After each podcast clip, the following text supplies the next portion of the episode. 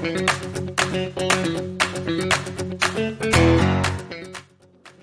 い、先生親子しのただいま車いじり中のお時間です。ピーポーピーポー。はい、始まりました。なんで今日はこんな車の話をするかというと、先日、えー、だいぶ雪が降った時がありまして、その直前に、えっ、ー、と、タイヤを交換しました。で、我が家は、えー、小さなジャッキがあるので、ジャッキアップして、自前でやるんですけど、えー、その時にですね、今年は、えっ、ー、と、リフォー、物件のリフォームで使うインパクトドライバーの先端をですね、互換アダプターを使えば、えっ、ー、と、ナットが緩められるようになるというかですね、そういう、なんて言うんですか、レレンレンチじゃないですけど、まあ、ナット、インパクトドライバーでナットが使えるように、扱えるようになるっていう互換アダプターがあるので、それをちょっと今回買ってみました。で、なんでかというと、今まで手回しで、えっ、ー、と、ナット緩めて、で、その後、素手でくるくるくるっと、えっ、ー、と、回しながら緩めて、えっ、ー、と、タイヤを外してという工程をやってたんですけど、結構、ナットをゆる、んと、レンチで緩めた後に手回しでまた緩めて、で、逆につけるときは、手回しで回して締めていった後に最後、またな、えっ、ー、と、レンチというか、トルクレンチも最後使いますけど、レンチで締め上げて最終的にトルクレンチを使うみたいな、そんな工程やってたんで、構大変だったんですよ。めんどくさかったというか。なので、今回はインパクトドライバーの、その、えっ、ー、と、ナット用のアダプターを使ってですね、えっ、ー、と、最初はレンチで締めて、あ、緩めて、インパクトドライバーで全部緩めてという風に、ちょっと機械化していくと、今年は4つ交換するのも、ほんと半分ぐらいの時間で終わりました。すごく快適でした。まあ、もちろん、締め上げるときは、えっ、ー、と、その、エセインパクトレンチじゃなくて、えっ、ー、と、最終的にはちゃんとトルクレンチで締め上げたんですけど、これは快適でしたね。はい。ただ気をつけないと、えっ、ー、と、インパクトドライバーの回転数というか、あの、トルクを上げて、締め上げようとしたときに、えっ、ー、と、インパクトドライバーがやっぱり、ガガガガーと、もえっ、と、引っかかってですね、えっ、と、インパクトドライバーを持っている腕ごと回転しそうになって持っていかれそうになっちゃうんで、そこだけは本当、直前でやめるというか、あんまり深追いせずに、最後は手回しで自分でトルクレンチで締めるっていう風にしてみました。で、その後ですね、最近うちの車がすごく窓ガラスが見えづらいんですよ。晴れてたら全然いいんですけど、雨の日が水を弾かないどころか、えっ、ー、と、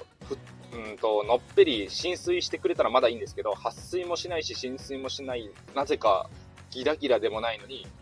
ほんと雨の日見えづらい。で、ワイパーをかけた一瞬の間だけ見えて、みたいな。そういう感じで、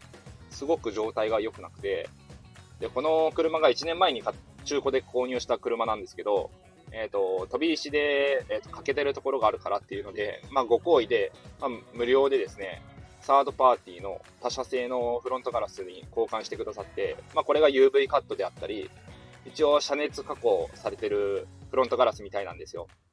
で、あ、それありがとうございますって言って、つけてもらったんですけど、このガラスがそもそもちょっとあれなのか、自分がガラコを塗ってですね、まあ、ガラコって皆さん知ってますかね？あの、ソフト99さん、えっ、ー、と、オレンジ色のボトルでガラコって書いてあって、窓ガラスにスティック状で塗り塗りすると、えっ、ー、と、水がですね、雨とかがプシャーっと弾いて、えっ、ー、と、ワイパー使わなくても雨の日運転できますよっていうすごい撥水コーティングのいいものなんですよ。ただ、これがですね、あの、油膜というか、えっ、ー、と、残ったり、えっ、と、窓ガラスに古くなって残ったりすることがあるんで、まあ、そういう風なことが起こってるんかなと。いわゆる油膜取りをするというか、えっ、ー、と、また窓ガラスを磨かないといけないかなと思って、えっ、と、昨日夜中に、えっ、と、赤い粉ですね。赤い粉で磨きました。えっ、と、なんて言うんだったな。あ、セリウムですね。セリウムという赤い粉があって、これをガラス面を磨くときに使う粉だったりするんですけど、本当はポリッシャーで、えっ、と、白いウールでできたウールバフを使ってブイーンと磨いたりしたりするとよりいいんですけど、今手元にはポリッシャーなくて実家に置いてきてしまってるんで、えっ、ー、と、そ手手磨きで、スポンジで、えっ、ー、と、セリウムで、えっ、と、下地というか磨き上げました。で、最初はやっぱり水を弾いてしまってて、えっ、と、磨くのもちょっとなかなかあれだったんですけど、少しずつきちんと磨いてこれると、えっ、と、水を触れてもですね、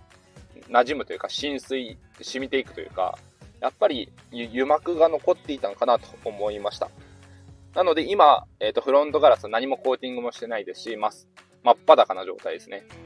で、この状態から次はどうしていこうかと思って、今回ですね、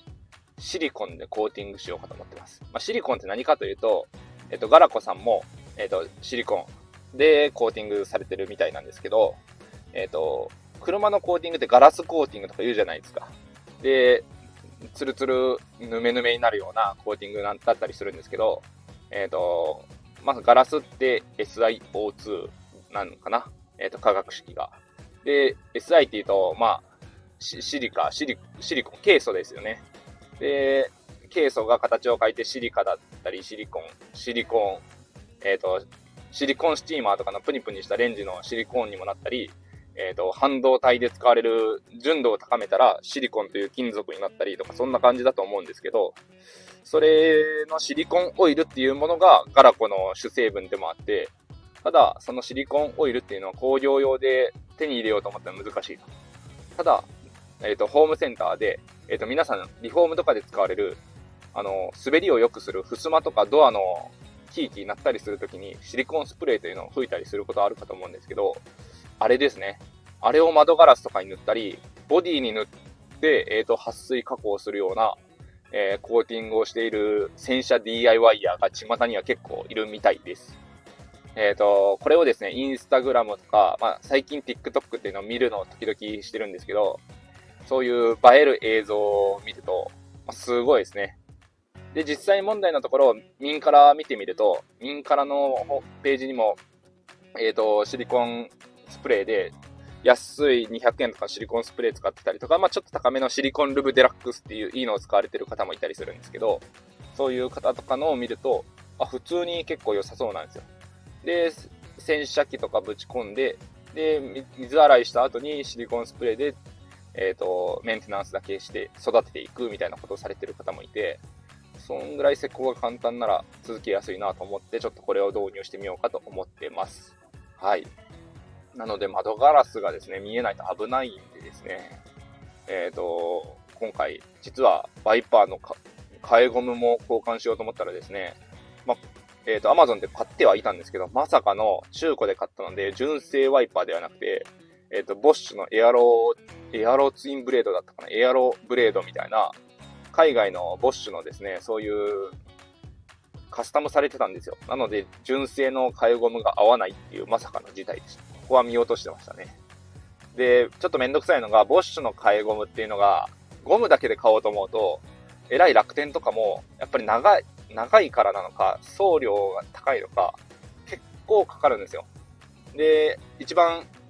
あの、お安く買おうと思ったら、モノタロウさんなんですよね。で、モノタロウさんで買うとでも送料、結局、物自体安くても送料かかっちゃうんで、なんか追加で別のもの買おうかとか思うと結局高くついたりするし、えっ、ー、と、一回また純正品の、えっ、ー、と、ワイパーブレードに戻して、そこから互換性のある PIAA とか他社のワイパーのゴムに変えようか悩んでるところですね。なので中古を買うとそういう予期せぬことが結構あるなっていう。今回フロントガラスも純正じゃないし、ワイパーブレードも純正じゃないし、まあ、その辺、まあ、楽しみながらちょっといじくっていくしかないかなと思ってます。で、シリコンスプレーでのコーティングについては、またもし施工が済んだらですね、えっ、ー、と、ツイッターの方にでもアップ、アップしてみようかなと思うので、えー、皆さんまた楽しみに待っていてください。それでは今日も聞いていただいてありがとうございました。明日からも頑張っていきましょう。バイバイ。